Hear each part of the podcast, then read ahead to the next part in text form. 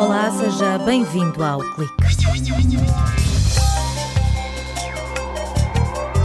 Investigadores das universidades de Aveiro, País Basco e Osaka sintetizaram uma nanofita de grafeno com 7,7 nanómetros. É a maior sintetizada até agora com precisão atómica. Um pequeno passo rumo à criação de circuitos imprimíveis e flexíveis. Na rubrica Horizonte Aparente, Carlos Herdeiro, investigador no Departamento de Física, traz-nos um pouco de história sobre os buracos negros. Não vamos andar perdidos pelo universo. Desta vez o bilhete é uma viagem até Calcutá, na Índia, para desvendar a origem deste termo.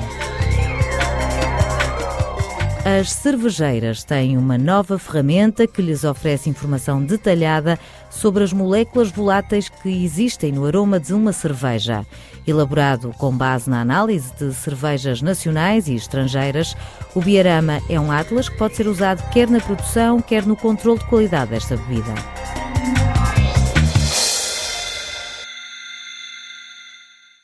Há já vários anos que os milímetros e os micrómetros deixaram de ser as escalas ideais para definir algo realmente minúsculo.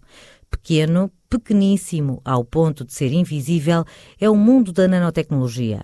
Manuel Mel Franco, investigador do CISECO, explica que nesta dimensão fazer moléculas grandes é um enorme desafio. Nós gostávamos de mover átomos como se fossem tijolos. mas é, é a realidade cuántica, iso non é tan simples como iso. Entón, a, a coisa é que os átomos vayan a posicións que dan as propiedades que queremos nós nas dimensões que queremos nós. Iso já é bastante máis complicado. Queremos ter control absoluto como facemos as moléculas. Uma equipa de cientistas das universidades de Aveiro, do País Basco e de Osaka conseguiu fazer uma molécula grande num universo pequeno. Trata-se de uma nanofita de grafeno com 7,7 nanómetros. É a maior sintetizada até agora através de uma abordagem inovadora. A nova técnica parte de pequenos pedaços de moléculas que se ligam através de métodos de síntese orgânica com precisão atómica e que permitem assim obter um material com as propriedades desejadas. Manuel Mel Franco diz que o objetivo era chegar aos 10 nanómetros, mas não basta conseguir fazer, é preciso provar que é uma nanofita. Quando temos dois átomos juntos, esses átomos estão a uma distância de 0,1 nanômetro, para dar uma ideia. Então, nós verdadeiramente estamos a pôr átomos em sequência, são uns anéis que se vão juntando, isto que faz a nanofita. Então, as nanofitas son consideradas cando dúas destas dimensões son en escala nanométrica. Neste caso, non sin conseguimos facer, mas tiñamos problemas con as experiencias que nos dicían se aquela nanofita era de 10 ou non. E con a de 7,7 estaba clarísimo, non había niñoma dúbida. E para que serve esta longa nanofita de grafeno? O investigador do CISECO garante que o impacto não se traduz já em novos produtos, mas o consórcio de investigadores internacionais está a criar os alicerces de uma nova tecnologia de circuitos eletrónicos. Nós temos que construir materiais que tenham as propriedades justas de transporte de eletrões para poder construir isto num circuito eletrónico. Nós facemos circuitos lógicos e para iso como se fosen torneiras de electróns que nós controlamos. Então, un metal nunca acaba de fechar a torneira porque o electrón sempre pode pasar. Un semiconductor se pode controlar eh, eléctricamente ou electrónicamente que abre e que fexe e se poden facer circuitos lógicos que son a base fundamental da física de, dos procesadores. Uh -huh. Entón, se nós queremos facer circuitos, precisamos que sexan semicondutores. A ideia é fabricar tintas imprimíveis à base de nanofitas de grafeno que lhe conferem as propriedades de um semicondutor abrindo caminho à eletrónica flexível. Você agora apanha o seu telemóvel ou deita no chão, aquilo parte, Se nos facemos eh, electrónica flexível, pode ser moito máis resistente e pode ser dobrável. Entón, nós, a priori, poderíamos imprimir nunha t-shirt un circuito en escala nanométrica.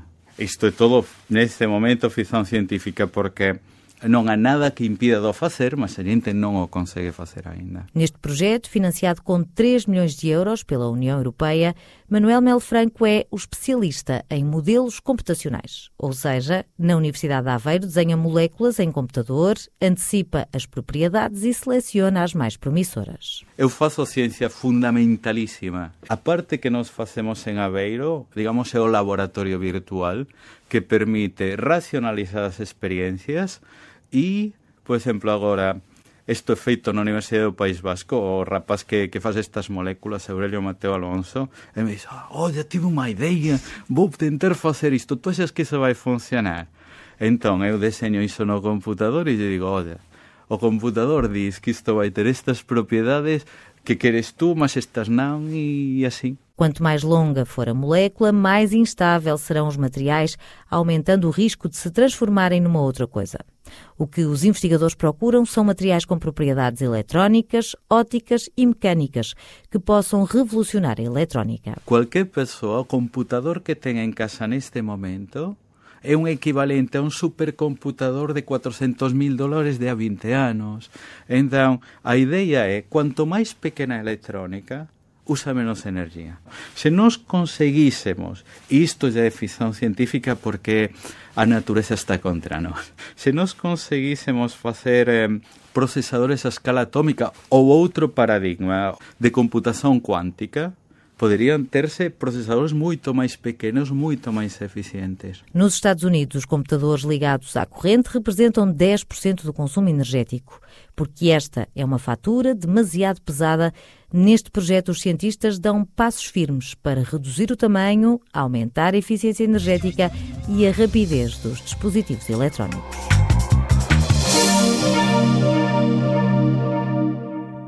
A quem pertence a paternidade do termo buraco negro, usado para definir o processo de colapso gravitacional em que uma estrela é esmagada pelo seu próprio peso. Com Carlos Herdeiro, investigador no Departamento de Física, navegamos até à Índia para descobrir mais esta curiosidade. Buracos negros são deformações extremas do espaço-tempo, onde a própria luz é aprisionada.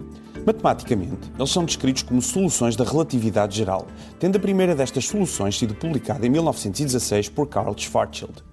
Mas a utilização do termo buraco negro para descrever estas entidades aparece apenas meio século mais tarde. A sabedoria convencional atribui a paternidade do termo ao influente físico norte-americano John Wheeler, em 1967-68. Mas mais recentemente surgiu uma outra história alternativa bem curiosa. Dois séculos antes de Wheeler existiu um lugar denominado Buraco Negro de Calcutá. Tratava-se de uma pequena prisão do Fort William, em Calcutá, na Índia, destinada, normalmente, a não mais do que dois ou três prisioneiros em simultâneo. Em 1756, na sequência de uma disputa com a Companhia das Índias Orientais, que na altura controlava o forte, o governante local mandou fazer um cerco ao forte que acabou por ser conquistado em 20 de junho de 1756. De acordo com o relato do britânico John Holwell, 146 soldados ao serviço da Companhia das Índias foram capturados, que os vencedores aprisionaram na pequena prisão do forte, conhecido como Buraco Negro, Black Hole, na gíria dos soldados. Os prisioneiros foram tão apertados para caber na pequena cela que foi difícil encerrar a porta. Durante essa noite, 123 dos 146 prisioneiros morreram, asfixiados ou esmagados. Esta versão dos factos foi perpetuada no monumento que serve de memorial à tragédia, que ainda hoje se encontra na igreja de St. John's, em Calcutá. Este relato, de mais de uma centena de homens comprimidos até serem esmagados num pequeno lugar chamado Buraco Negro, terá inspirado ao físico Robert Hickey alguma semelhança com o processo de colapso gravitacional, em que uma estrela é esmagada pelo seu próprio peso, gerando um buraco negro. Dickey terá introduzido esta expressão no início da década de 1960 no contexto científico, alguns anos antes de Wheeler, ainda que tenha sido Wheeler que conferiu ao termo buraco negro a sua autoridade científica e, nesse sentido, atribuir-lhe a paternidade do termo é uma tese defensável. A rubrica Horizonte Aparente é um espaço de opinião da autoria do físico Carlos Herdeiro, investigador na Universidade de Aveiro.